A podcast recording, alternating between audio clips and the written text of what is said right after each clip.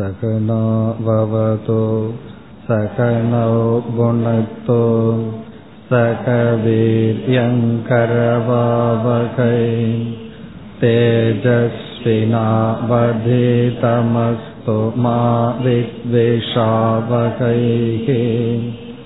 ॐ शान्ति शान्ति शान्तिः இரண்டாவது ஸ்லோகம் यस्य प्रसादातकमेव विष्णुः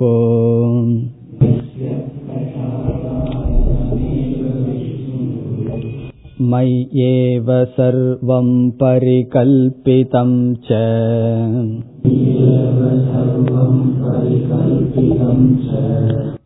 इत्थं विजानामि सदात्मरूपम्।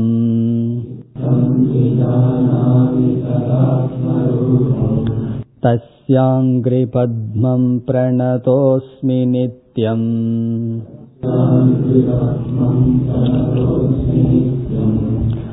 तापत्रयार्कसन्तप्तः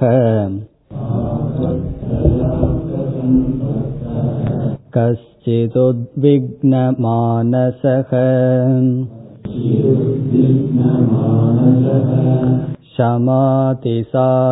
शमातिसाधनैर्युक्तः सद्गुरुं परिपृच्छति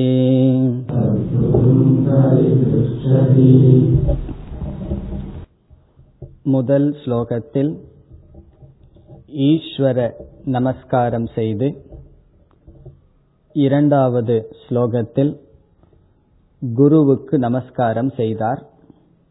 இப்பொழுது மூன்றாவது ஸ்லோகத்திற்குள் செல்கின்றோம். இந்த மூன்றாவது ஸ்லோகத்தில் இப்படிப்பட்ட சிஷ்யன் இப்படிப்பட்ட குருவை அணுகி இப்படிப்பட்ட கேள்வியை கேட்டார் என்று சொல்கின்றார். அறிமுகப்படுத்துகின்றார். சில லட்சணங்களை சொல்லி இந்த லட்சணத்துடன் இருக்கின்ற சிஷ்யன் இந்த தன்மையை அடைந்த சிஷ்யன் இப்படிப்பட்ட குருவை அடைந்து கேட்டான் என்பது இந்த ஸ்லோகத்தினுடைய சாரம். அவன் என்ன கேட்டான் என்பது நான்காவது ஸ்லோகத்தில் வரும். சிஷ்யனுடைய கேள்வி நான்காவது ஸ்லோகம். இப்ப இந்த ஸ்லோகத்தினுடைய சாரம் என்ன? சிஷ்ய லட்சணம் குரு லட்சணம் பிறகு கேள்வியை கேட்டல் என்பது இதனுடைய சாரம். இப்பொழுது சிஷ்யனுடைய லட்சணத்துக்கு செல்கின்றோம். முதல் சொல் தாப திரய அர்க்க சந்தப்தக. அர்க்கக என்றால் சூரியன் உஷ்ணமான சூரியன் இந்த உஷ்ணத்தை கொடுக்கின்ற சூரியன் இந்த உஷ்ணத்தை எதற்கு உதாரணமாக சொல்கின்றார் என்றால் தாபத்ரயம். மூன்று விதமான தாபம் என்கின்ற சூரியன் சூரியனினால் சந்தப்தக. சன் என்றால் நன்கு தப்தக என்றால் வாட்டப்பட்டவனாக. சூரியன்ல போய் சூரியன் பிரகாசமாக இருக்கின்ற சூழ்நிலையில நம்ம போய் அலைஞ்சிட்டு வந்தா என்ன என்ன பண்ண மாதிரி நமக்கு இருக்கு? சூரியனால நான் வாட்டப்பட்டவன் தப்தக என்ற உணர்வு போல இங்கு எப்படிப்பட்ட சூரியனினால் இவன் வாட்டப்பட்டவனாக இருக்கின்றான் வாடியவனாக இருக்கின்றான் என்றால் தாபத்ரயம். மூன்று விதமான தாபத்தினால் துயரத்தினால் வாட்டப்பட்டவனாக இருக்கின்றான். அது என்ன மூன்று விதம் என்றால் ஆத்தியாத்மிக ஆதி பௌத்திக ஆதி தெய்வீக தாபத்ரயம். ஒவ்வொன்றாக பார்க்கலாம். ஒன் முதல் தாபம் ஆத்தியாத்மிகம் ஆத்தியாத்மிகம் என்பது முதல் விதமான தாபம். தாபம்னா இந்த இடத்துல துயரம் என்று பொருள். மூன்று விதம் மூன்று விதத்தில் துயரத்தை அனுபவிக்கின்றான். முதல் விதத்தில் அனுபவிக்கின்ற துயரம் என்ன? ஆத்தியாத்மிகம். இந்த சொல் ஆத்மானம் அதிகிருத்திய பிரவர்த்ததே இது ஆத்தியாத்மிகம். ஆத்தியாத்மிகம் என்றால் ஆத்மானம் அதிகிருத்திய பிரவர்த்ததே. ஆத்மானம் என்ற சொல்லுக்கு பொருள் ஸ்தூல சூக்ம சரீரம். இத தமிழ்ல சொன்னோம்னா ஸ்தூல சூக்ம சரீர சம்பந்தமாக வருகின்ற துயரம். ஸ்தூல சரீரம் நமக்கு தெரியுது. நாம் பார்த்து அனுபவிப்பது. சூக்ம சரீரம்ங்கிறது நம்முடைய மனம் நம்முடைய உடல் நம்முடைய மனம் இந்த சம்பந்தமான துயரங்கள் ஆத்தியாத்மிகம் என்று பொருள். ஆத்தியாத்மிக தாபம் என்றால் என்ன? உடல் மனம் சம்பந்தமாக வருகின்ற துயரம். என்ன துயரம்னா உடல்னு சொன்னா என்ன? வியாதி ஜரா மிருத்யு. இதெல்லாம் உடல்ல இருந்து வர்ற துயரம். ஸ்தூல சரீரத்திலிருந்து வர்ற துயரம். நமக்கு வந்து ஆரம்பத்துல உடல்ல இருக்கிற துயரம் தான் ரொம்ப பெருசா தெரியும். ஆனா அதை விட துயரம் எங்கிருந்து வருது? நம்முடைய மனசிலிருந்து வருது. காம குரோதங்கள் எல்லாம் மனசிலிருந்து வர்ற துயரங்கள். ராவணன் வந்து துயரப்பட்டான்னு சொன்னா எதுல துயரப்பட்டான்? அவனுக்கு உடம்பு நல்லா இருந்தது. ஒரு நோயும் இல்லாம இருந்தது. ஆனா மனசில் இருக்கிற காமம் அவனை வாட்டியது. அதனாலதான் உபனிஷத் அகாமகதக என்று சொல்லும். துயரம் இல்லாதவன் வந்து எதில் வாட்டப்படுவதில்லை? காமத்தினால் குரோதத்தினால். அப்படி ஸ்தூல சரீரத்துல வர்ற வியாதி சூக்ம சரீரத்திலையும் அது வியாதின்னு தான் எடுத்துக்கணும். காம குரோதம் பொறாமை இவைகளெல்லாம் வியாதி. இதனால் வருகின்ற துயரம் ஆத்தியாத்மிகமான துயரம். இந்த துயரத்தினால் தாக்கப்பட்டவனாக இருக்கின்றான். இரண்டாவது ஆதி பௌத்திகம் ஆதி பௌத்திகம் என்றால் பூமிம் அதிகிருத்திய பிரவர்த்ததே சூழ்நிலைகளினால் வருகின்ற துயரம். இப்ப திருடர்கள் பிறகு வியாகிரம் புலி சிங்கம் ஏன்னா அந்த காலத்துல எல்லாம் அதிகமான ரிஷிகள் எல்லாம் எங்கிருந்தார்கள்? வனத்தில் இருந்தார்கள் சூழ்நிலையிலிருந்து அவன் தாக்கப்படுகின்றான். நமக்கு வருகின்ற துயரம் சிலதெல்லாம் நம்முடைய உடம்பிலிருந்து வருது நம்முடைய மனசிலிருந்து வருது. சில சமயம் உடம்பு மனசு நல்லா இருக்கிற இருந்தாலும் சூழ்நிலை விடுவதில்லை. சூழ்நிலை நமக்கு துக்கத்தை கொடுக்கின்றது. அந்த காலத்துல ஒரு ரிஷி அப்படித்தான் சொன்னார். ஒரு ஒரு சுவாமிஜி சொன்னார். அவர்கிட்ட கேட்ட கேள்விக்கு நீங்கெல்லாம் ஏன் சிட்டியிலிருந்து காட்டுக்கு செல்கிறீர்கள். முனிவர்கள் எல்லாம் ஏன் காட்டுக்கு போய் கொடிய மிருகங்கள் இருக்கின்ற இடத்துல ஏன் வசிக்கிறார்கள்? அதுக்கு அவர் பதில் சொன்னார். கொடிய மிருகங்கள் இருக்கின்ற நகரத்திலிருந்து மிருகங்கள் இருக்கின்ற இடத்துக்கு ரிஷிகள் சென்றார்கள். அதனுடைய அர்த்தம் என்னன்னா காட்டில் இருப்பது மிருகம் மனிதர்கள் வந்து கொடிய மிருகம்னு அவர் நினைக்கிறார். இப்ப வந்து சிங்கம் என்னைக்கு சிங்கமா தான் இருக்கும். நரி நரியா தான் பிஹேவ் பண்ணும். பாம்பு பாம்பா தான் இருக்கும். ஆனா மனுஷன் அப்படி இல்லை. எல்லா விதமான மிருக குணங்களும் உள்ள இருக்கிறதுனால அவர் எந்த நேரத்துல எப்படி இருப்பார்னு சொல்ல முடியாது. அதனால யாரோட டீல் பண்றது ரொம்ப கஷ்டம்னா மனிதர்களோட விவகாரம் பண்றது ரொம்ப கஷ்டம். எந்த நேரத்துல எந்த குணம் வெளிப்படுன்னு தெரியாதல்லவா?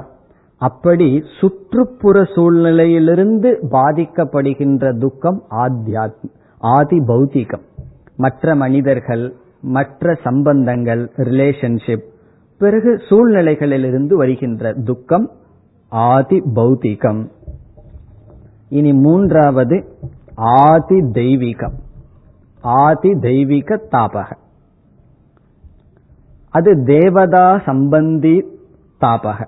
இயற்கையிலிருந்து வருவது. அதிகமான உஷ்ணம் அதிகமான குளிர் அதிகமான மழை இப்படி இயற்கையிலிருந்து நம்முடைய சக்திக்கு அப்பாற்பட்ட இயற்கையிலிருந்து வருகின்ற துயரம். இதத்தான் நம்ம பிரசித்தமா என்ன சொல்லுவோம்? தாபத்ரயம். ஆத்தியாத்மிக ஆதி பௌதிக ஆதி தெய்வீக தாபம். இதத்தான் இங்க சொல்றார். தாபத்ரயம். திரயம்னா மூன்று. தாபம்னா இங்கு துயரம். இந்த மூன்று விதத்தில் துயரப்பட்ட அந்த துயரத்தை சூரியனுக்கு உதாரணமா சொல்றார். சந்தப்தக. நன்கு வாட்டியவனாக வாட்டப்பட்டவனாக. இருப்பவன் அதிகாரி. இந்த இடத்துல ஒரு சூக்மமான கருத்து இருக்கின்றது. இதுல வந்து எல்லோருமே தாபத்திரயத்துல தான் இருக்கிறார்கள். பிறகு எதற்கு தாபத்திரயத்துல துயரப்பட்டவன் அதிகாரி நீங்க சொல்றோன்னு சொன்னா நான் தாபத்திரயத்துல துக்கப்பட்டிருக்கின்றங்கிற விவேகத்தை அடைந்துள்ளான். மற்றவர்கள் துயரப்பட்டுட்டு ஏன் துயரப்படுறங்கிற விவேகம் இல்லாமல் இருக்கிறார்கள். இவனுக்கு வந்து துயரப்படுறான் ஆனா இது துயரம்ங்கிற விவேகத்தை அடைந்துள்ளான். இப்ப இந்த சொல் எதை குறிக்கின்றது? அறிவை குறிக்கின்றது நித்திய அனித்திய வஸ்து விவேகத்தை குறிக்கின்றது. நான் வந்து துயரப்பட்டவனாக இருக்கின்றேன் என்ற அறிவை அடைந்தவனாக இருக்கின்றான். இந்த உலகம் வந்து துக்கத்திற்கு காரணம் என்ற முதல் படியான சாதன சதுஷ்டய சம்பத்தியில் விவேகமானது இந்த சொல்லில் குறிப்பிடப்படுகிறது. அப்ப இது அப்படியே நம்ம எப்படி கன்வெர்ட் பண்றோம்? தாபத்ரய சந்தப்தக இஸ் ஈக்வல் டு விவேகி. அவன் விவேகத்தை அடைந்தான். அதாவது முதல்ல நம்ம என்ன அடையணும் அப்படின்னு சொன்னா அனர்த்தத்துல அர்த்த புத்தி நமக்கு இருக்கின்றது. எது நமக்கு துயரத்தை கொடுக்குமோ அனர்த்தமோ அதுவே நம்முடைய புருஷார்த்தமா இருக்கு. அதுதான் மோகம்னு சொல்வது. அனர்த்தம்னு சொன்னா எது நமக்கு துன்பத்தை கொடுக்குமோ அதுல என்ன புத்தி? அர்த்தம். அது வந்து சுகம்ங்கிற புத்தி. இப்ப சிகரெட்டுன்னு ஒரு பதார்த்தத்தை எடுத்துட்டோம்னா அது எதை கொடுக்குது? அல்லது மதுங்கிற பதார்த்தத்தை எடுத்துட்டா அது வந்து துயரத்தை கொடுக்க போகுது. நம்ம பலகீனப்படுத்த போகுது. உடல்ல மட்டுமல்ல மனசுலையும் பலகீனப்படுத்தும். காரணம் என்னம்னா அடிக்ஷன் ஆகும் கோபமெல்லாம் இருக்கும். அதுல என்ன புத்தி? அது சுகம் கொடுக்குது அது நாடப்பட வேண்டும் புருஷார்த்தம்ங்கிற புத்தி. இப்ப இந்த ஞானம் எதை விவேகம் சொன்னா எதை குறிக்குதுன்னு சொன்னா துன்பம் தருவது துன்பம் தருவதுன்னு புரிஞ்சு அனர்த்தத்துல அனர்த்த புத்தியும் அர்த்தத்துல அர்த்த புத்தியும் தான் விவேகம். இது அனர்த்தம்னு புரிஞ்சுக்கிறது அனர்த்தத்துல. அனர்த்தம்னா என்ன? துக்கம் கொடுக்கிறது இது அப்படின்னு புரிஞ்சு சுகம் கொடுக்கிறது இதுதான் என்று புரிந்து கொள்வதுதான் நித்திய அனித்திய வஸ்து விவேகம். அதுதான் சிஷ்யன் முதல்ல செய்யணும். ஒரு சிஷ்யன் அல்லது வேதாந்தத்துக்கு வருபவர்கள் நம்ம வந்து முதல்ல என்ன கண்டுபிடிக்கணும்னா அனர்த்தத்தை அனர்த்தம்னு உணர்வது அர்த்தத்தை அர்த்தம்னு உணர்வது. அது இங்கு சொல்லப்படுகிறது. தாபத்ரயார்க்க சந்தப்தக. இனி அடுத்த சொல் கஷ்டித். கஷ்டித்னா ஒருவன். இங்க சிஷ்யனோட பேரை சொல்லல யாரோ ஒருவன். கஷ்டித்னா ஒருவன். அதுலயும் விசேஷம் இருக்கு. அந்த கஷ்டித்துன்னு சொல்றதுலயே துர்லபத்தை குறிக்கிறார். துர்லபம். யாரோ ஒருத்தனுக்கு தான் இந்த புத்தி வருதான். என்ன யாருமே விஞ்ஞானமய கோஷம் போற அளவுக்கு வாழ்றதில்லை. எல்லாம் பிராணமய கோஷம் அன்னமய கோஷத்திலேயே இருந்துடுறார்கள் அப்போ இந்த விவேகத்தை பயன்படுத்துற அளவு யார் இல்லை? ரொம்ப குறைவானவர்கள் என்பதை குறிக்கின்றார் கஷ்டித் அப்படி. ஏதோ ஒருத்தன் அவனை எல்லாமே தாபத்திரயத்தை அனுபவிக்கிறோம் ஆனா ஒருத்தனுக்கு தான் அது புரிஞ்சிருக்கு. ஓ நம்ம துயரத்தை அல்லவா அனுபவிச்சுட்டு இருக்கோம் அப்படிங்கிற விவேகம் வந்துள்ளது. இனி அடுத்த சொல் இப்ப கஷ்டித்னா ஒருவன். அதனுடைய தாத்பரியம் என்னன்னா துர்லபம். ரேர் அப்படிங்கறத குறிக்கின்றது. அப்ப நம்ம இதை படிச்சுட்டு என்ன நினைக்கணும்?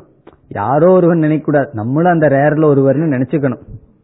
இப்போ மனுஷியானாம் சகசிரேஷன் சொல்லும் போது ஆயிரத்துல ஒருவன் சொல்லி வேற யாரையோ பார்க்க கூடாது ஓ நம்ம அதுல ஒருவரா இருக்கணும். அதற்கான முயற்சி தேவை. இனி அடுத்த சொல்.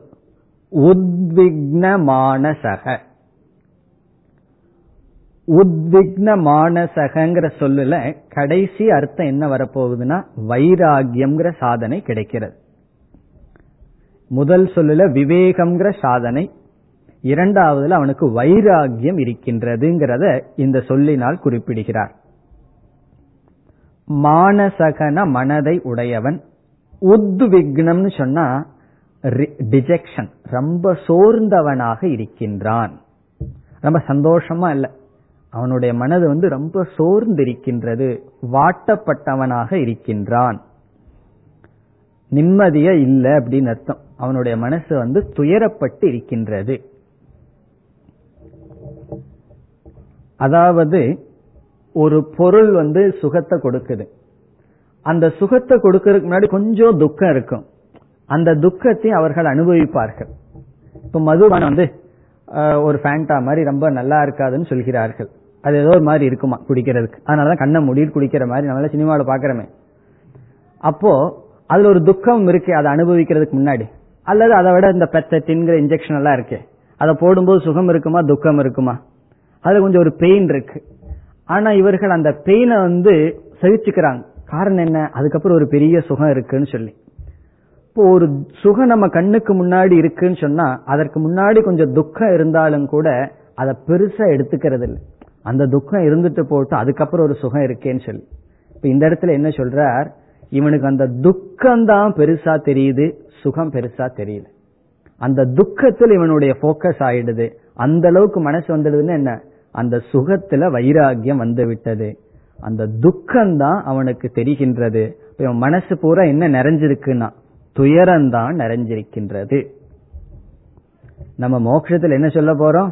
அவன் சந்தோஷமா இருக்க போறான் சுகஸ்வரூபின்னு சொல்ல போறோம். அதுக்கு முன்னாடி அவனுடைய நிலை என்ன? இப்படி இருக்குன்னு சொல்ற. அதனால நம்ம மனசு இப்படி இருந்ததுன்னு வச்சுக்கோமே. என்ன நினைச்சுக்கணும்? சரியா தான் இருக்கும்னு நினைச்சுக்கணும். மனசு ரொம்ப ரிலாக்ஸ்டா ஞானத்துக்கு முன்னாடி சந்தோஷமா இருந்ததுன்னா அனித்தியத்துல சந்தோஷமா இருக்கும்னு அர்த்தம். இதெல்லாம் நமக்கு வந்து குவாலிபிகேஷனா இங்க சொல்றார். அதாவது துயரப்படுவது மனதுல குழப்பம் இருக்கிறது இதெல்லாம் என்னன்னா தகுதி. நம்ம மனசு எவ்வளவு தூரம் குழம்புதோ அவ்வளவு தூரம் தான் தெளியும். குழப்பமே வரல சங்கடமே வரல அப்படின்னு சொன்னா தெளிவும் வராதுன்னு அர்த்தம். அதனால இதனுடைய அர்த்தம் என்னன்னு சொன்னா சங்கடங்கள் எல்லாம் வந்தா அது வந்து நம்மளுடைய முன்னேற்றத்திற்கான பாதைகள் அப்படின்னு நம்ம அதை பொருள்படுத்த வேண்டும். துயரத்தை நினைச்சு துயரப்படக்கூடாது. துயரம்ங்கிறது ஒரு சாதனை ஆக்க வேண்டும் உத்விக்ன மானசக மிகவும் வாட்டப்பட்டவனாக துயரப்பட்டவனாக இருக்கின்றான். முதல் வரியில நமக்கு கிடைத்தது விவேக வைராகியம் இனி அடுத்தது அவரே நேரடியா சொல்றார் சமாதி சாதனைகி யுக்தக சம ஆதிபதத்தை நீங்களே பூர்த்தி செஞ்சுக்கணும். என்ன ஆதிபதம்? சமக தமக உபரதிகி திதிக்ஷா ஸ்ரத்தா சமாதானம் அப்படின்னு சொல்லி ஆறு வருது. சாதன சதுஷ்டய சம்பத்தில மூன்றாவது சாதனை இங்க சொல்றார் சம ஆதி. ஆதிங்கிறதுல சமாதி ஷட்க சம்பத்தி சாதனைகி அப்படிப்பட்ட சாதனைகளுடன் யுக்தக பொருந்தியவன். அதை உடையவன் அப்படின்னு சொல்ற. சமாதி சாதனைகி யுக்தக. சமதம முதலிய சாதனைகளுடன் கூடியவன். மனசுல வந்து விவேகம் வரணும் பிறகு வைராகியம் வரணும். அதற்கப்புறம் அந்த குழப்பம் வந்து துக்கம் வந்து நம்ம கொஞ்சம் ஒரு அறிவை வந்து காமிச்சாச்சு. இது அனித்தியம் இது நித்தியம்னு காமிச்சதற்கு பிறகு அந்த துக்கத்தினுடைய பர்பஸ் போயிருது. அதுக்கப்புறம் துக்கத்து மேல அட்டாச்மெண்ட் வச்சுட்டு துக்கத்தை வச்சுக்கூடாது. துக்கம் வந்து விவேகம் வைராகியத்தை கொடுத்துடுதுன்னு சொன்னா துக்கத்தை விட்டுட்டு மனசை அமைதிப்படுத்தணும். அதுதான் சமாதி சாதனைகள். இப்ப துக்கத்தை நம்ம எடுத்துக்கணும். அந்த துக்கத்தினுடைய பலன் என்னன்னு சொன்னா அறிவும் வைராகியமும் வைராகியத்துக்கெல்லாம் அதிக விளக்கம் லட்சணம் இங்க கொடுக்கவில்லை. எல்லாம் நீங்க படிச்சிருக்கீங்க. வைராகியம்னா என்ன? எந்த பொருளையும் போக பொருளா பார்க்காமல் இருக்கின்ற மனநிலை வைராகியம் படைக்கப்பட்ட அனைத்தும் என்னுடைய போகத்திற்கானதல்ல என்று பார்க்கிற புத்திக்கு வைராகியம் இப்ப இந்த வைராகியம் விவேகம் வந்தா அதற்கு மேல நம்ம துக்கத்தை நாடி போகக்கூடாது. அது வரைக்கும் துக்கத்தை நாடணும். துக்கத்தை வந்து எடுத்துக்கணும். எல்லா விதமான சாதனையும் பண்ணணும். அதாவது நடந்து போறது செப்பல் இல்லாம நடக்கிறது ஒழுங்கா சாப்பிடாம இருக்கிறது எல்லாம் பண்ணணும். பண்ணி என்ன பண்ணணும்னா வேணும்னே தபஸ் பண்ணி துக்கத்தை எடுத்து அந்த துக்க எதோட முடிவடைகிறது? விவேக வைராகியத்தோட முடிவடையுது. அதுக்கு மேல துக்கத்தை எடுத்தோம்னு சொன்னா ஆளே இருக்காது வேதாந்தம் படிக்கிறதுக்கு. ஆள் வேணுமே நம்ம இருக்கணுமே. அதோட துக்கத்தை நிறுத்திட்டு மன அமைதிக்கான சாதனையில் ஈடுபட வேண்டும். ஜபம் தியானம் குறிப்பா மௌனம் இப்படிப்பட்ட சாதனையில ஈடுபட்டு சமம் தமம் அப்புறம் ஸ்ரத்தை சமாதானம் இதெல்லாம் செய்து எப்படி இருக்கின்றான்? சமாதி சாதனைகி யுக்தக. இப்ப கடைசி சொல்லுக்கு வருவோம். பரிபிரிச்சதி பரிபிரிச்சதினா கேள்வி கேட்கின்றான். இது வந்து முமுட்சுத்துவத்தை குறிக்கின்றது. முமுட்சுத்துவம் இருந்தா தானே வாயை திறந்து கேட்போம். ஒரு கேள்வி இப்போ குரு கிட்ட சிஷ்யம் போய் கேட்கலன்னு சொன்னா எதை குறிக்கின்றது? அவனுக்கு தெரிஞ்சுக்கணுங்கிற ஆசை இல்ல மூக்ஷுத்துவம் இல்லைங்கிறது குறிக்கின்றது. இப்ப பரிபிரிச்சதின்னு சொன்னா அவனுக்கு முமுட்சுத்துவத்தை அடைந்தவனாக இருக்கின்றான். ஆசிரியர் வந்து இந்த சாதன சதுஷ்டய சம்பத்திய எப்படி அழகா ஸ்லோகத்துக்குள்ள அடக்கி வச்சிருக்கார். விவேகம் வைராகியம் சமதமாதி முமுட்சுத்துவம் இப்படிப்பட்டவன் சிஷ்யன். இது சிஷ்யனுடைய லட்சணம். நமக்கு தெரிஞ்சதுதான். சாதன சதுஷ்டய சம்பத்தியை உடையவன் சிஷ்யன். இப்ப யாரிடம் போய் கேட்கின்றான்? குரு அப்படின்னு சொல்லணும். அந்த குருவுக்கு லட்சணத்தோட சொல்றார் சத்குரும் பரிபிச்சதி. சத்குருவை குருவிடம் கேட்கின்றான். சத்குருவுக்கு ரெண்டு அர்த்தம் சொல்லலாம். ஒரு அர்த்தம் சத்துங்கிற சொல் ஸ்ரோத்ரிய பிரம்மனிஷ்ட குரும். ஸ்ரோத்ரியனாகவும் பிரம்மனிஷ்டனாகவும் இருக்கின்ற குருவை இவ்விதம் கேட்கின்றான். யார் உபதேசம் செய்கிறார்களோ அவர்கள் குரு. இப்போ முறைப்படி உபதேசம் பண்ணியிருக்கணும்னு சொன்னா முறைப்படி சாஸ்திரம் கேட்டிருக்கணும். முறைப்படி சாஸ்திரம் கேட்காம உபதேசம் பண்ணா அது அவங்களுடைய புத்தியில தோன்றின விகாரங்கள். அது அனைத்துமே தப்பா இருக்கணுங்கிறதுல சிலது சரியா இருக்கும் சிலது தவறா இருக்கும். சிலது அவருக்கு மட்டும் சரியா இருக்கும். அதை மற்றவர்களுக்கு பொருந்தி வராமல் இருக்கும். ஆனா முறைப்படி சம்பிரதாயப்படி அவர் படிச்சிருந்தார்னா யாருக்கு எது தேவையோ அதை சரியா எடுத்து சொல்லுவார். அப்ப அப்படிப்பட்டவர்களை நம்ம என்ன சொல்றோம்? ஸ்ரோத்ரியன்னு சொல்றோம். ஸ்ரோத்ரியன்னா முறைப்படி படித்தவர். பிறகு இவருக்கு சாதன சதுஷ்டய சம்பத்தி இல்லாம படிச்சிருந்தார்னு வச்சுக்கோமே அவரிடம் அந்த முறை இருக்கும் அந்த சாஸ்திரத்தினுடைய பலன் இருக்காது. சாஸ்திரம் இருக்கும் சாஸ்திரத்தினுடைய பலன் இருக்காது. சாஸ்திரத்தினுடைய பலன் என்ன? காமம் போறது குரோதம் போறது இப்படிப்பட்ட ஜீவன் முக்தியினுடைய லட்சணம் இருக்காது. அப்ப என்னன்னா அவர் கேவல ஸ்ரோத்ரியனா இருப்பார். உபதேசம் கரெக்டா பண்ணிடுவார். அவருடைய வாய் கிளாஸ் தான் நமக்கு பிரமாணம். கிளாஸ முடிச்சிட்டு வந்தாருன்னா பார்க்க கூடாது அவர் வந்து அப்சர்வ் பண்ணவே கூடாது. பண்ணிட்டோம் அப்படின்னு சொன்னோம்னா நம்ம மாட்டிக்குவோம். காரணம் என்னன்னா அங்க நிஷ்டை இருக்காது. அப்போ அவருடைய வகுப்பு நமக்கு பிரமாணம். சில பேர் சம்பிரதாயமா படிக்கிறதுக்கு சந்தர்ப்பம் கிடைச்சிருக்கார். ஒரு குரு கிட்ட போய் குருவுக்கு சேவை பண்ணி பல வருஷங்கள் முறையா சாஸ்திரங்கள் படிக்கிறதுக்கு சந்தர்ப்பம் கிடைச்சிருக்காது ஆனால் ஏதோ ஒன்னு ரெண்டு வாக்கியத்தை கேட்டு தத்துவமதிங்கிற ஒரு வாக்கியம் போதுமே அந்த மாதிரி வாக்கியத்தை கேட்டு அவர்களுடைய வாழ்க்கையில் நல்ல தபஸ் பண்ணி நல்ல காஞ்ச கட்ட போல இருந்து ஞானத்தை அடைந்திருப்பார்கள். அவர்களை வந்து என்ன சொல்றோம்? அவர்களுக்கு உபதேசம் பண்ற முறை தெரியாது ஆனா உண்மை அவர்களிடம் இருக்கின்றது. அவர்களை கேவல பிரம்மனிஷ்டன் என்று அழைக்கின்றோம். இப்ப கேவல பிரம்மனிஷ்டன்னா யார்? உயர்ந்த மனிதன் தாழ்ந்த குரு. குரு விஷயத்துல அவர் தாழ்ந்தவர். ஆனா மனிதர் விஷயத்துல உயர்ந்த மனிதனா இருப்பார். கேவல ஸ்ரோத்ரியன் யாருன்னா? உயர்ந்த குரு தாழ்ந்த மனிதன். அப்படி நம்ம பார்க்கணும். ஒரு மனுஷனை முழுமையா நீக்க கூடாதுன்னு நம்ம பார்த்தோம். முழுமையா ஏத்துக்க கூடாது முழுமையா நீக்க கூடாது இப்படி குருங்கிற விஷயத்துல ஸ்ரோத்ரியன் வந்து அவன் எக்ஸலா இருப்பான். கரெக்டா சொல்லுவான். கர்மயோகம் முதல்ல பண்ணணும் உபாசனை பண்ணணும் அதுக்கப்புறம் ஞான யோகம் தெளிவா காட்டி விடுவான்.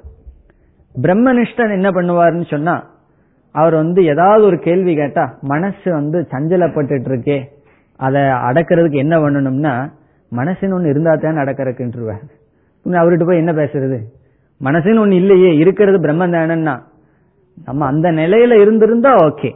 நம்ம அந்த நிலையில இல்லையே. அப்ப ஸ்ரோத்திரியங்கிட்ட போன என்ன சொல்லுவான் தெரியுமோ? ஒரு ஒரு மந்திரத்தை சொல்லி இதை ஜபம் பண்ணா சரியா போகும் என்று சொல்வார்கள். இப்ப யாரு நமக்கு வாழ்க்கைக்கு வழிகாட்டுவார்கள் ஓரளவுன்னு சொன்னா ஸ்ரோத்ரியன். அவருடைய உபதேசம். ஆனா அவரிடம் நிஷ்டை இருக்காது. இந்த ரெண்டும் குறையும் நீங்கி ஒருத்தன் ஸ்ரோத்ரியனாகவும் இருந்து ஒருத்தனுக்கு பிரம்மனிஷ்டையின் இருந்தால் அவன் இங்கு ஆசிரியர் சத்குரு என்று சொல்கின்றார். இப்ப சத்குரு என்றால் ஸ்ரோத்ரிய பிரம்மனிஷ்ட குரும் பரிபிரச்சதி கேள்வியை கேட்கின்றான். இப்ப சிஷியனுக்கு மட்டும் லட்சணம் சொல்லிட்டு போனா போதாது. எங்களுக்கு குருவுக்கும் லட்சணம் வேணும் கேட்கப்பார்கள் அல்லவா சிஷியர்கள். இப்ப குருவுக்கு என்ன லட்சணம்னா ஸ்ரோத்ரிய பிரம்மனிஷ்டன் குருவுக்கு லட்சணம் சத்குருவுக்கு லட்சணம். இப்ப சத் சிஷ்யனுக்கு என்ன லட்சணம்னா? சாதன சதுஷ்டய சம்பத்தி சிஷ்யனுடைய லட்சணம். இப்படிப்பட்ட சாதன சதுஷ்டய சம்பத்தியை உடையவன் சத்குருவிடம் இந்த கேள்வியை கேட்கின்றான். என்ன கேள்வியை கேட்கின்றான்? நான்காவது ஸ்லோகம். அநாயாசேன ஏனாஸ்மாத். मुच्येयं भवबन्धनात्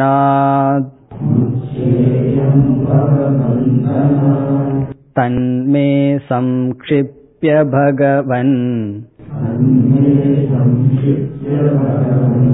केवलं कृपया वद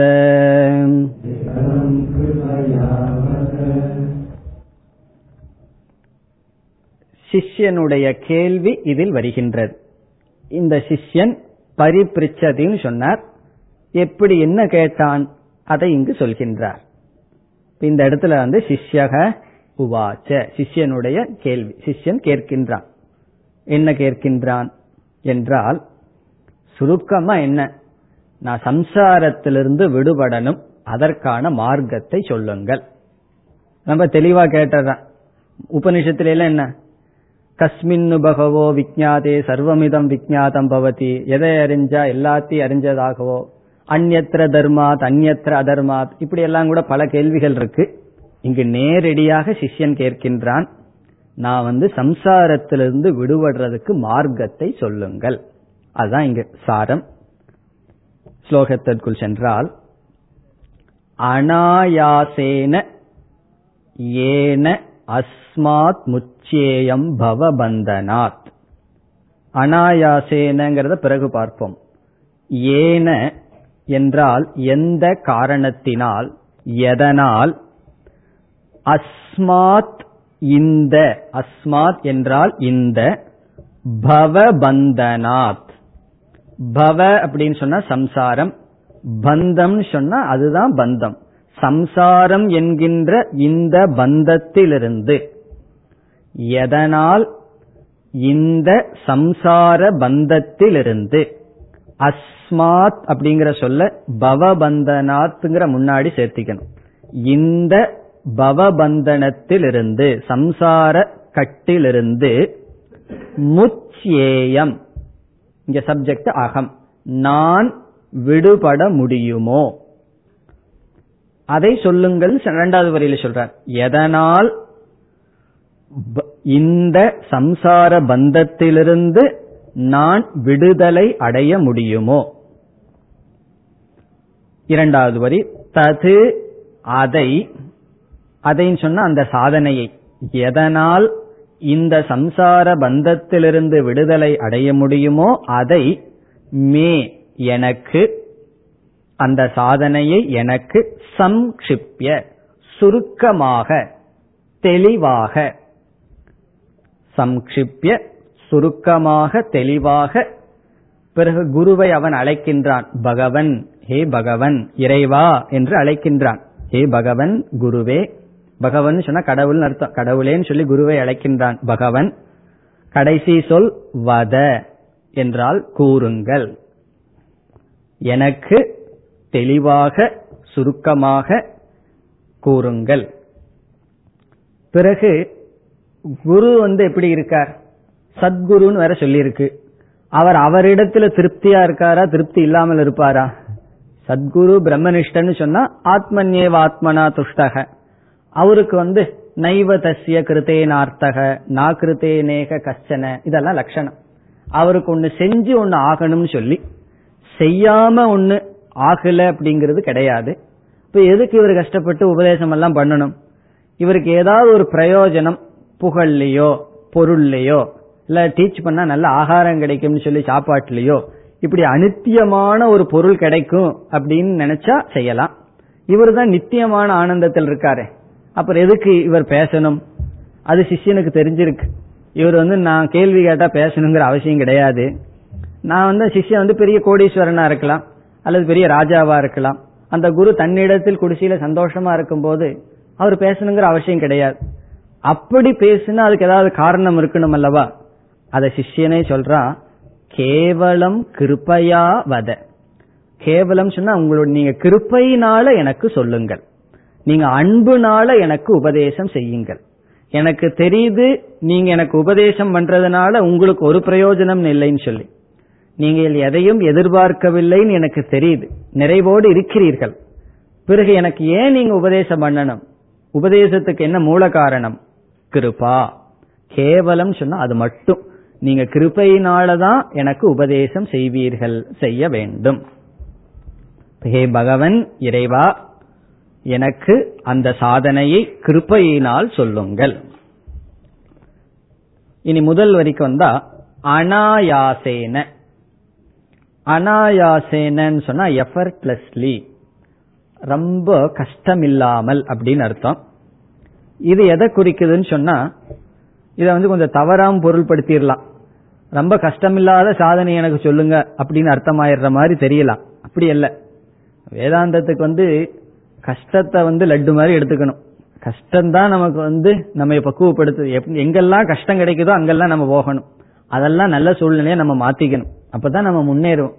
கஷ்டத்தை தவிர்க்க தவிர்க்க நம்மளுடைய பக்குவத்தை நம்ம தவிர்க்கிறோம்னு அர்த்தம். அப்படி இருக்கும்போது எனக்கு அனாயாசேன இவர் சொல்றதனுடைய தாத்பரியம் என்னன்னு சொன்னா இப்ப நமக்கு வந்து ஒரு கஷ்டம் இருக்கு. ஒருவர் வந்து ஒரு ஆபீஸ்ல வேலை செஞ்சுட்டு இருக்கார். இது ஒரு இடத்துல நிஜமாலுமே நடந்தது. அந்த அவருடைய பாஸ் வந்து ஏதோ ஒரு காரணத்துல அவர் கொஞ்சம் மோசமா திட்டார் அல்லது சம்டைம் அவர் கொஞ்சம் இன்சல்ட் பண்றார் அவ்வளவுதான். ரொம்ப பெருசா இல்ல ரொம்ப லைட்டா இன்சல்ட் பண்றார்.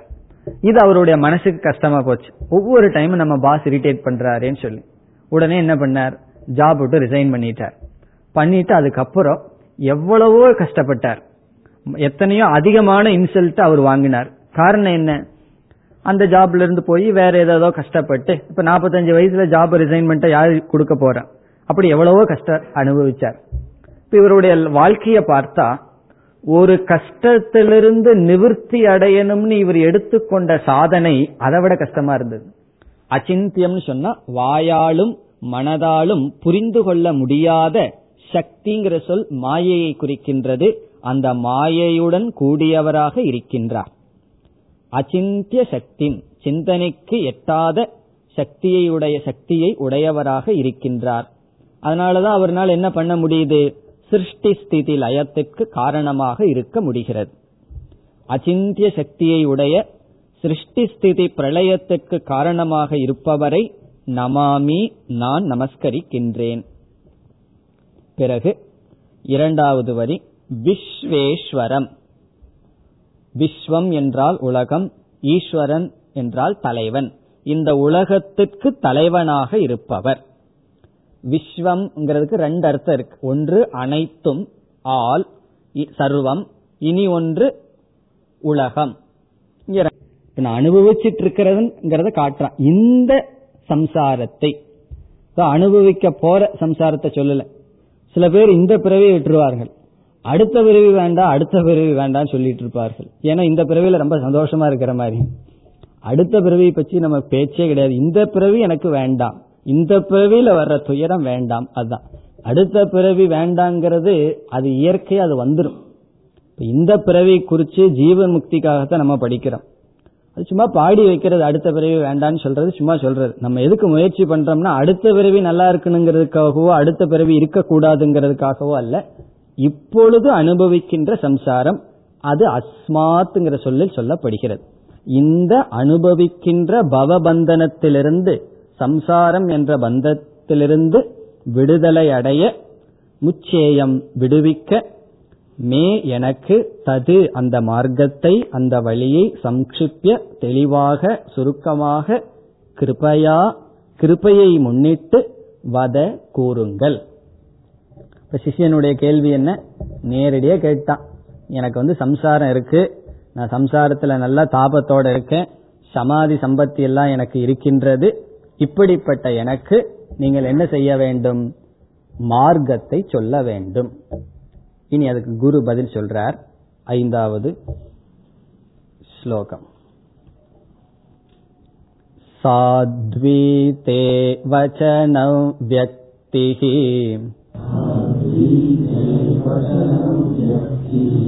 प्रतिभाति वदामि ते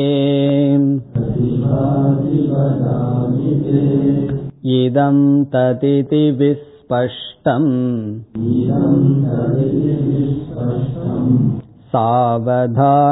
सावधानमनाशृणु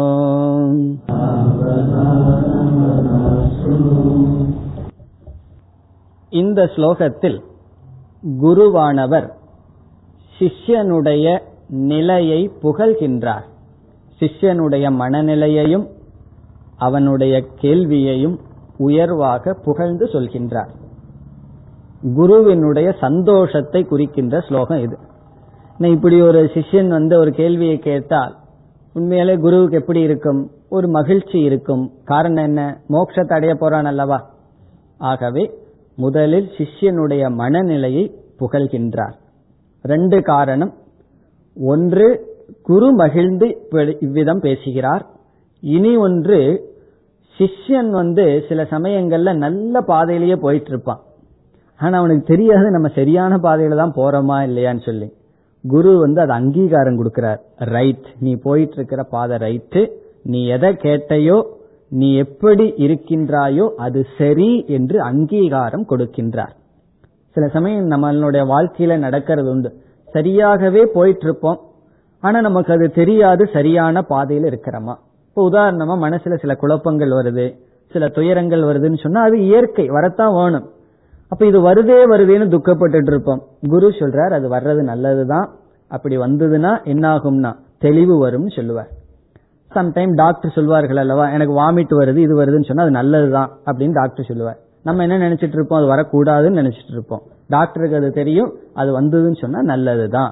அதே போல இச்சிங் வந்ததுன்னு சொல்லி வச்சுக்கோமே ஒரு புண்ணு வந்து ஆறுறதுக்கு முன்னாடி அதுல ஒரு அரிப்பு வந்ததுன்னு சொன்னா டாக்டர் என்ன சொல்லுவார்? அது நல்ல சிம்டம்ஸ் சொல்லுவார். இப்ப நமக்கு என்ன வரும்? சரி அதை பத்தி நம்ம துயரப்பட வேண்டாம்னு வரும். அந்த மாதிரி ஸ்லோகம் இது. சிஷ்யனை பார்த்து சொல்றார் நீ சொல்றது சரி நீ கேட்ட கேள்வி சரி என்று சொல்கின்றார். என்ன சொல்றார்? சாத்வி தே வச்சன வியக்திகி குரு சொல்கின்றார். தே என்றால் சிஷ்யனான உன்னுடைய தேனா சிஷ்யனை பார்த்து சொல்றார். உன்னுடைய தவ வச்சன வியக்திகி வச்சன வியக்திகின்னு சொன்னா இந்த ஸ்டேட்மெண்ட் நீ என்னிடம் கேட்டாய் அல்லவா? பவபந்தனத்திலிருந்து நான் வந்து அனாயசேன முச்சேயம். நான் வந்து முக்தி அடையணும்னு நீ ஒரு வார்த்தையை சொன்னாய் அல்லவா? அந்த வச்சன வியக்தி. வச்சன வியக்தினா உன்னுடைய கேள்வின்னு அர்த்தம். சாத்வி அப்படின்னா சரி நல்லது சரியானது முறையானது. சாத்வின முறையானது. எக்ஸலண்ட் அர்த்தம். நல்ல கேள்வியை கேட்டிருக்க அப்படின்னு அர்த்தம். என்ன எல்லாருமே பல பேர் ஸ்ரோத்ரியம் பிரம்மனிஷ்டனா இருந்தாலும் இப்போ என்ன கேட்கிறார்கள்? வியாபாரம் நல்லா இருக்கணும் அது நல்லா இருக்கணும் அப்படின்னு தானே கேட்கிறார்கள். இப்ப நீ என்ன கேட்டிருக்க? இதெல்லாம் அனித்தியம் எனக்கு ஞானம் வேணும்னு கேட்டிருக்கையே. அதனால எக்ஸலண்ட் சாத்வி உயர்ந்தது சரியானது. வச்சன வியக்தி அப்படின்னு சொன்னா உன்னுடைய ஸ்டேட்மெண்ட் உன்னுடைய வச்சனம். நீ வெளிப்படுத்தி அந்த கேள்வியானது சரியானது. பிரதிபாதி. பிரதிபாதி அப்படின்னு சொன்னா உன்னுடைய கேள்வி சரியானதுங்கிறது என்னுடைய மனதில் தோன்றுகின்ற கருத்து. தட் அப்படி எனக்கு அப்பியர் ஆகுது. பிரதிபாதின்னு சொன்னா நான் வந்து அப்படி பார்க்கின்றேன். எப்படி பார்க்கின்றேன்? நீ கேட்ட கேள்வி சரின்னு சொல்லி என் மனசில் தோன்றுகிறது. பிரதிபாதினா என்னுடைய மனசுல அப்படி ஸ்புரிக்கின்றது. உன்னுடைய கேள்வி சாதுவாக என்னுடைய மனதில் தோன்றுகிறது. இப்படி சொல்லிட்டு விட்டுட்டா அப்புறம் சிஷியனுக்கு என்ன ஆகும்? கேள்வி சரின்ட்டு குரு போயிட்டாருன்னு வச்சுக்கோமே. அப்ப குரு கிட்ட போய் ஒரு கேள்வியை கேட்கிறோம் அவர் சொல்றாரு உன் கேள்வி நல்லா இருக்குப்பா அப்படின்ட்டு போயிட்டாருன்னா அப்புறம் துக்கம் எக்ஸ்ட்ரா எல்லாம் வரும். பதில் சொல்றார் நான் உன் கேள்விக்கு பதில் சொல்ல போகின்றேன் அப்படின்னு சொல்றார். வதாமி தே வதாமி தேன்னு சொன்னா உனக்கு நான் பதில் சொல்கின்றேன். தேன்னா உனக்கு வதாமி. நான் வந்து உனக்கு பதில் சொல்றேன். சும்மா கேள்வியை மட்டும் புகழ்ந்துட்டு அதோட குரு நிக்க கூடாது பதில் சொல்லணுமே. இப்ப நான் உனக்கு பதில் சொல்ல போகின்றேன். எப்படி சொல்ல போகின்றேன்? சிஷ்யனே போட்டான். சம்ஷிப்ய கொஞ்சம் சுருக்கமா சொல்லுங்க தெளிவா சொல்லுங்கன்னு வேற சொல்லிட்டான். அதனால சொல்றார் நான் வந்து தெளிவா உனக்கு சொல்ல போறேன்னு சொல்றார். தெளிவா சொல்றதுக்கு முன்னாடியே சொல்றார் நான் உனக்கு தெளிவா தான் சொல்ல போறேன் அப்படின்னு சொல்றார். எப்படி தெளிவா சொல்ல போறாராம்? இதம் ததிதி. இதம் ததிதி அப்படிங்கிறது ஒரு விதமான எக்ஸ்பிரஷன் இதுதான் அப்படின்னு நான் சொல்ல போறேன். இதம் ததிதி. இதுதான் என்று விஸ்பஷ்டம். விஸ்பஷ்டம்னா மிக தெளிவாக வதாமி. இப்ப இதம் ததிதி விஸ்பஷ்டம்ங்கிறதுக்கு அப்புறம் வதாமிங்கிற வார்த்தை எடுத்துக்கணும். உனக்கு இதம் ததிதி அப்படின்னா இதுதான் என்று தெளிவாக விஸ்பஷ்டம் மிக தெளிவாக வதாமி கூற போகின்றேன். இப்ப நான் மட்டும் உனக்கு வந்து தெளிவா கூற போறேன் அப்படின்னு சொல்லி கஷ்டப்பட்டு தெளிவா கூறிட்டு இருக்கும் போது நீ எதையோ நினைச்சிட்டு இருந்தா என்ன ஆகும் அதனால சொல்றார் சாவதான மனாசுருணு நீ கேள் எப்படி கேட்கணுமா? சாவதான மனாகா சாவதான மனகன்னு சொன்ன என்ன? மிக மிக ஒருமுக பாட்டுடன் கவனமாக. சாவதான் எழுதியிருப்பாங்க தெரியுமோ? டேஞ்சர்னு சொல்லி கவனமா இருக்கணும். அப்படின்னு சொல்லி எலக்ட்ரிசிட்டியில எழுதியிருப்பாங்க அல்லவா? அதான் ரொம்ப ரொம்ப டேஞ்சர் கவனமாக இருக்கவும். கவனித்து செல்லவும் நல்லா எழுதுவார்கள் அல்லவா? அப்படி கவனமாக கேட்க வேண்டும். சாவதான மனாக உன்னுடைய மனசு எப்படி இருக்கணும்? ஒருமுகப்படுத்தப்பட்ட மனதுடன் சுருணு. நீ கேட்க வேண்டும். அதான் சாமிஜி சொல்வார்களே ராமாயணம் கேட்கறதா இருந்து கொஞ்ச நேரம் தூங்கிட்டோம்னா என்ன ஆகும்னா ராமர் காட்டுல கொஞ்ச தூரம் போயிருப்பார் பிடிச்சுக்கலாம். ஆனா வேதாந்த அப்படி இல்லையே. ரெண்டு வார்த்தையை விட்டுட்டோம் அப்படின்னு சொன்னா பிடிக்க முடியாது. என் காரணம் என்னன்னு சொன்னா இது ஒரு கதை மாதிரி இல்ல. ஒரு ஸ்டேட்மெண்ட் சொல்லுவோம். அதற்கு மேல பில்டப் பண்றது அடுத்த ஸ்டெப் இப்ப நம்ம படி ஏறிட்டே இருக்கிறோம். ஒரு படியை விட்டுட்டோம்னா ரெண்டாவது படியை பிடிக்க முடியுமோ? அது மேல போயிருமே. ரொம்ப கஷ்டம். அது போல வேதாந்தம். ஆகவே என்ன சொல்றார்? சாவதான மனாகா சுருணு மிக மிக கவனமாக நீ கேட்க வேண்டும். என்ன நான் சொல்ல போகின்ற சாதனையை. எப்படி சொல்ல போறேன்? இதம் ததிதி. நான் இப்படி என்று சொல்ல போகின்றேன். தெளிவாக நான் உனக்கு கூறப் போகின்றேன். அதை நீ கவனமாக கேள். உன்னுடைய கேள்வியானது உகந்தது சிறந்தது உயர்ந்தது. அப்ப சிஷியனுக்கு என்ன வரும்? இவ்வளவு நாள துக்கப்பட்டு இருந்தவனுக்கு அந்த துக்கத்துல ஒரு சந்தோஷம் வரும். என்ன சந்தோஷம்னா நமக்கு வந்து நம்ம இவ்வளவு நாள துயரப்பட்டது வந்து சரிதான். அதனுடைய பலன் வந்து இந்த இந்த கேள்வி மனசுல உருவாகிறதே ஒரு பலன். இப்படி ஒரு கேள்வி மனசுல வரணும்னா அவ்வளவு சுலபமா வராது. தாபத்திரையார்க்க சந்தப்தக. தாபத்திரயத்துல நல்லா வாடினாதான் இந்த பந்தத்திலிருந்து விடுதலை அடையணுங்கிற இச்சை நமக்கு வரும். அது உகந்ததுன்னு சொல்ற. இனி அடுத்த ஸ்லோகத்தில் என்ன பண்ற? நேரடியா அவனுடைய கேள்விக்கு பதில சொல்லிடுறார் அதுக்கப்புறம் விளக்க போற மீண்டும் சிஷ்யன் கேள்வி கேட்க போறான் பிறகு விளக்க போகின்றார் இப்ப ஆறாவது ஸ்லோகம் என்ன சிஷ்யனுடைய கேள்விக்கு நேரடியான பதில் தத்துவமஸ்யாதி வாக்கியோத்தம் यज्जीव परमात्मनोः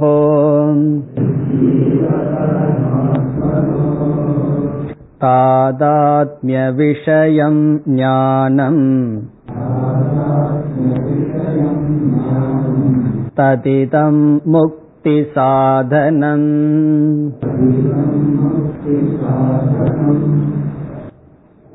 பந்தத்திலிருந்து முக்தி அடைய சாதனை தேவை அதுதான் சிஷ்யனுடைய கேள்வி பவபந்தனம் சம்சார பந்தத்திலிருந்து நான் முக்தி அடையணும் அதுக்கு எனக்கு சாதனைய சொல்லுங்க. குரு சொல்றார் ஞானம் சாதனம். அதுதான் இதுல பதில். ஆத்ம ஞானம். என்ன ஞானம் சொல்ல போற? ஞானம் சாதனம். ஞானத்தினால் நீ முக்தியை அடைவாய். கடைசியிலிருந்து போவோம் இந்த ஸ்லோகத்துல. கடைசி பகுதி ஞானம் ததிதம் முக்தி சாதனம். ஞானம்தான் முக்திக்கு சாதனம். ஞானம் முக்தி சாதனம். ததிதம்னா இந்த. இந்த இந்த பந்தத்திலிருந்து விடுதலை அடைகிற முக்திக்கு ஞானம்தான் சாதனம். இப்ப ஞானம் சாதனம்னா ஞானம்னா மனசுல இருக்கிற அறிவு. அது எப்படிப்பட்ட ஞானம்? என்றால் ஞானத்திற்கு ரெண்டு லட்சணம் சொல்ல போறார். ஒன்று ஞானத்துக்கு விஷயத்தை சொல்ல போறார் இப்ப ஞானம்னு சொன்னா அறிவு. அறிவுக்கு விஷயம் சொல்லணுமே. இப்ப எனக்கு ஞானம் இருக்குன்னு சொன்னா புஸ்தக ஞானமா பேனாவை பற்றி ஞானமா எந்த ஞானம் சொல்லணுமே. ஒவ்வொரு விற்பி ஞானத்துக்கும் விஷயத்தை சொல்லணும். அப்படி ஞானம் முக்தி சாதனம் சொன்னா அந்த எப்படிப்பட்ட ஞானம் எந்த விஷயத்தை உடைய ஞான முக்தி சாதனம் அது ஒரு லட்சணமா சொல்ல போறார். இப்ப இப்படிப்பட்ட விஷயத்தை உடைய ஞானம் முக்தி சாதனம். இனி ஒன்னையும் சொல்ல போறார். இந்த ஞானம் எப்படி உற்பத்தி ஆனதுன்னு சொல்ல போறார். இப்ப ச விஷய சப்பிரமாணம் ரெண்டு சேர்ந்து சொல்றார். ஞானத்துக்கு விஷயமும் ஞானத்துக்கு பிரமாணமும் சேர்ந்து சொல்ல போகின்றார். சுருக்கமான பதில் என்ன? ஞானம் முக்தி சாதனம். எப்படிப்பட்ட ஞானம்? தாதாத்மிய விஷயம் ஞானம். ஞானத்துக்கு அடைமொழி. தாதாத்மிய விஷயம். ஞானத்துக்கு என்ன விஷயமா இருக்கின்றது? தாதாத்மியம். தாதாத்மியம்னா ஐக்கியம். ஒன்று அப்படின்னு அர்த்தம். தாதாத்மியம். இப்ப தாதாத்மியம் ஐக்கியம்னா யாரு ரெண்டு பேர்த்துக்குள்ள ஐக்கியம்? முதல் வரியில் கடைசி பகுதி எது ஜீவ பரமாத்மனோகோ. ஜீ எந்த ஒன்று எந்த ஞானம் ஜீவாத்ம பரமாத்மாவை ஐக்கியமாக கொண்டுள்ளதோ எந்த ஞானத்திற்கு விஷயம் ஜீவாத்ம பரமாத்மாவினுடைய ஐக்கியமாக இருக்கிறதோ. இப்ப எப்படி புரிந்து கொள்ள வேண்டும்? எது ஞானம் இந்த எதுங்கிறது ஞானத்தோடு சம்பந்தப்படுகிறது. எது ஞானம் எந்த ஒரு ஞானம் ஜீவ பரமாத்மனோகோ. ஜீவன ஜீவாத்மா பரமாத்மான ஈஸ்வரன். ஜீவ பரமாத்மாவினுடைய தாதாத்மிய விஷயம் ஒன்றாக இருத்தல் என்பதான ஞானம் முக்தி சாதனம். இப்ப இந்த பகுதியில் என்ன சொல்றாருன்னா ஞானத்துக்கான விஷயத்தை சொல்றார். சாஸ்திரத்துல என்ன சொல்லுவார்கள் பிரம்ம ஜானம்னு சொல்லலாம் ஆனா எப்படி அப்படி சொல்றது இல்லை கொஞ்சம் உள்ள டீப்பா போன என்ன சொல்வார்கள் பிரம்ம ஜானம் முக்தி சாதனம் சொன்னா பிரம்ம அஸ்திங்கிற ஞானம் முக்தி சாதனம் ஆயிருமே. பிரம்ம இருக்குங்கிற ஞானம். அப்படி இல்லை. ஆத்ம பிரம்ம ஞானம். பிரம்ம ஆத்மாவாக இருக்கின்றதுங்கிற ஞானம். அல்லது ஜீவாத்ம பரமாத்மா ஐக்கியம் என்கின்ற ஞானம். ஜீவாத்மாவை பற்றி ஞானம் முக்தி சாதனமோ ஈஸ்வரனை பற்றி ஞானமோ முக்தி சாதனம் அல்ல. ஜீவ பிரம்மனு ஐக்கியம்ங்கிறது தான் வேதாந்தத்தினுடைய விஷயம். அந்த ஞானம் முக்தி சாதனம். இப்ப ஞானத்தினுடைய விஷயம் என்னன்னு கேட்டா ஜீவாத்மாவும் அல்ல பரமாத்மாவும் அல்ல ஜீவாத்மாவுக்கும் பரமாத்மாவுக்கும் அபேதம் என்கின்ற அறிவு ஞானம். அதான் விஷயம். ஜீவ பரமாத்மனோகோ தாதாத்மியம் விஷயம் ஞானம் முக்தி சாதனம். சரி ஜீவாத்ம பரமாத்மனோக ஐக்கியம் விஷயத்தை ஞானம் எப்படி தோன்றியது? அதற்கு என்ன பிரமாணம்? என்றால் அத முதல் பகுதியில் சொல்றார். தத்துவமஸ்யாதி வாக்கியோத்தம். தத்துவமசி முதலிய வாக்கியத்திலிருந்து தோன்றிய. தத்துவமசி நமக்கு தெரிஞ்சது மகா வாக்கியம் ஆதி பதத்துல அகம் பிரம்மாஸ்மி முதலிய தத்துவமசி முதலிய வாக்கியம். இப்படிப்பட்ட வாக்கியத்திலிருந்து உத்தம் என்றால் தோன்றிய. தத்துவமசியாதி தத்துவமசி முதலிய வாக்கியத்தில் தோன்றிய மகா வாக்கியத்தில் தோன்றிய ஞானம். இப்ப தத்துவமசியாதி வாக்கியோத்தம்ங்கிறத ஞானத்தோட சேர்த்திக்கணும். ஞானத்துக்கு அடைமொழி. இப்ப ஞானம்ங்கிற சொல்லுக்கு ரெண்டு அஜெக்டிவ் ஒன்று ஞானத்துக்கு எது விஷயம்? இப்படிப்பட்ட விஷயத்தை உடைய ஞானம் இப்படி தோன்றிய ஞானம். எப்படி தோன்றியது? தத்துவமசி முதலிய வாக்கியத்தில் தோன்றிய ஞானம் பிறகு ஜீவாத்மாவுக்கும் பரமாத்மாவும் ஐக்கியம் என்ற ஞானம் முக்தி சாதனம். அதுதான் முக்தி சாதனம் என்று சொல்கின்றார். நமக்கு தோணும் முடிஞ்சதே வாக்கிய விருத்தி. என்ன கேள்வி கேட்டா பதில் சொல்லியாச்சு ஞானத்தை அடைஞ்சிட்டு போக வேண்டியது தானே அப்படின்னு நமக்கு தோன்றும். உண்மைதான். இந்த ஒரு ஸ்லோகம் புரிஞ்சுட்டா வாக்கிய விருத்தி இஸ் ஓவர் வாக்கிய விருத்தி முடியுது. ஆனா அடுத்த சிஷ்யம் என்ன பண்ண போறா? இந்த ஸ்லோகத்துல சொன்ன ஒவ்வொரு கருத்தையும் கேள்வியா மாத்த போறான் இதுல சொல்ல ஒவ்வொரு பரமும் கேள்வியாக மாற்றப்படுகிறது. ஜீவகங்கிற சொல்ல ஒரு கேள்வியா மாத்திடுவான். பரமாத்மாங்கிறது ஒரு கேள்வியா மாறுது. தாதாத்மியம்ங்கிறது கேள்வியா மாறுது. தத்துவமசியாதி வாக்கியோத்தம்ங்கிறத கேள்வியா மாற்றுகின்றான். அப்போ என்ன ஆகுதுன்னு சொன்னா இங்க பத விசாரம் இந்த ஞானம் விசாரம் இல்லைன்னு சொன்னா பதிலே கேள்வியாக இருக்கிறது. தத்துவமசிங்கிறது வாக்கியம். அதுல ஒவ்வொரு சொல்லும் கேள்வியா மாத்தலாம். எப்பொழுதுன்னா இந்த தது துவம் அசிங்கிறது புரியாத பொழுது. ஆகவே இந்த இடத்துல குரு என்ன பண்ணிட்டார்? சுருக்கமா நேரடியா சொல்ல வேண்டியதை சொல்லிட்டார். இதுல ஜீவகங்கிற வார்த்தை பரமாத்மாங்கிற வார்த்தை ஐக்கியம்ங்கிற வார்த்தை வாக்கியத்திலிருந்து உற்பத்தியானது இது எதுவுமே புரியாததுனால சிஷ்யன் என்ன செய்ய போகின்றான்? அடுத்த ஸ்லோகத்தில் மீண்டும் இந்த ஸ்லோகத்தில் சொன்ன அனைத்து கருத்தும் கேள்வியாக மாற்றப்படுகிறது. இப்ப ஆறாவது ஸ்லோகம் குருவினுடைய பதில் ஏழாவது ஸ்லோகம் சிஷ்யனுடைய கேள்வி. இந்த கேள்விக்கு மூலம் என்னன்னா குருவினுடைய பதில். அதை கவனமா பார்த்தோம்னு சொன்னா ஆறாவது ஸ்லோகமே ஏழாவது ஸ்லோகத்துல கேள்வியாக நிற்கின்றது எப்படி கோ ஜீவ பரச்சாத்மா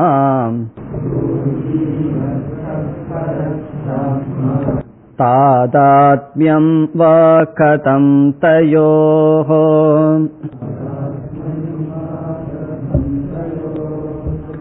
तत्त्वमस्याति वाक्यम् वा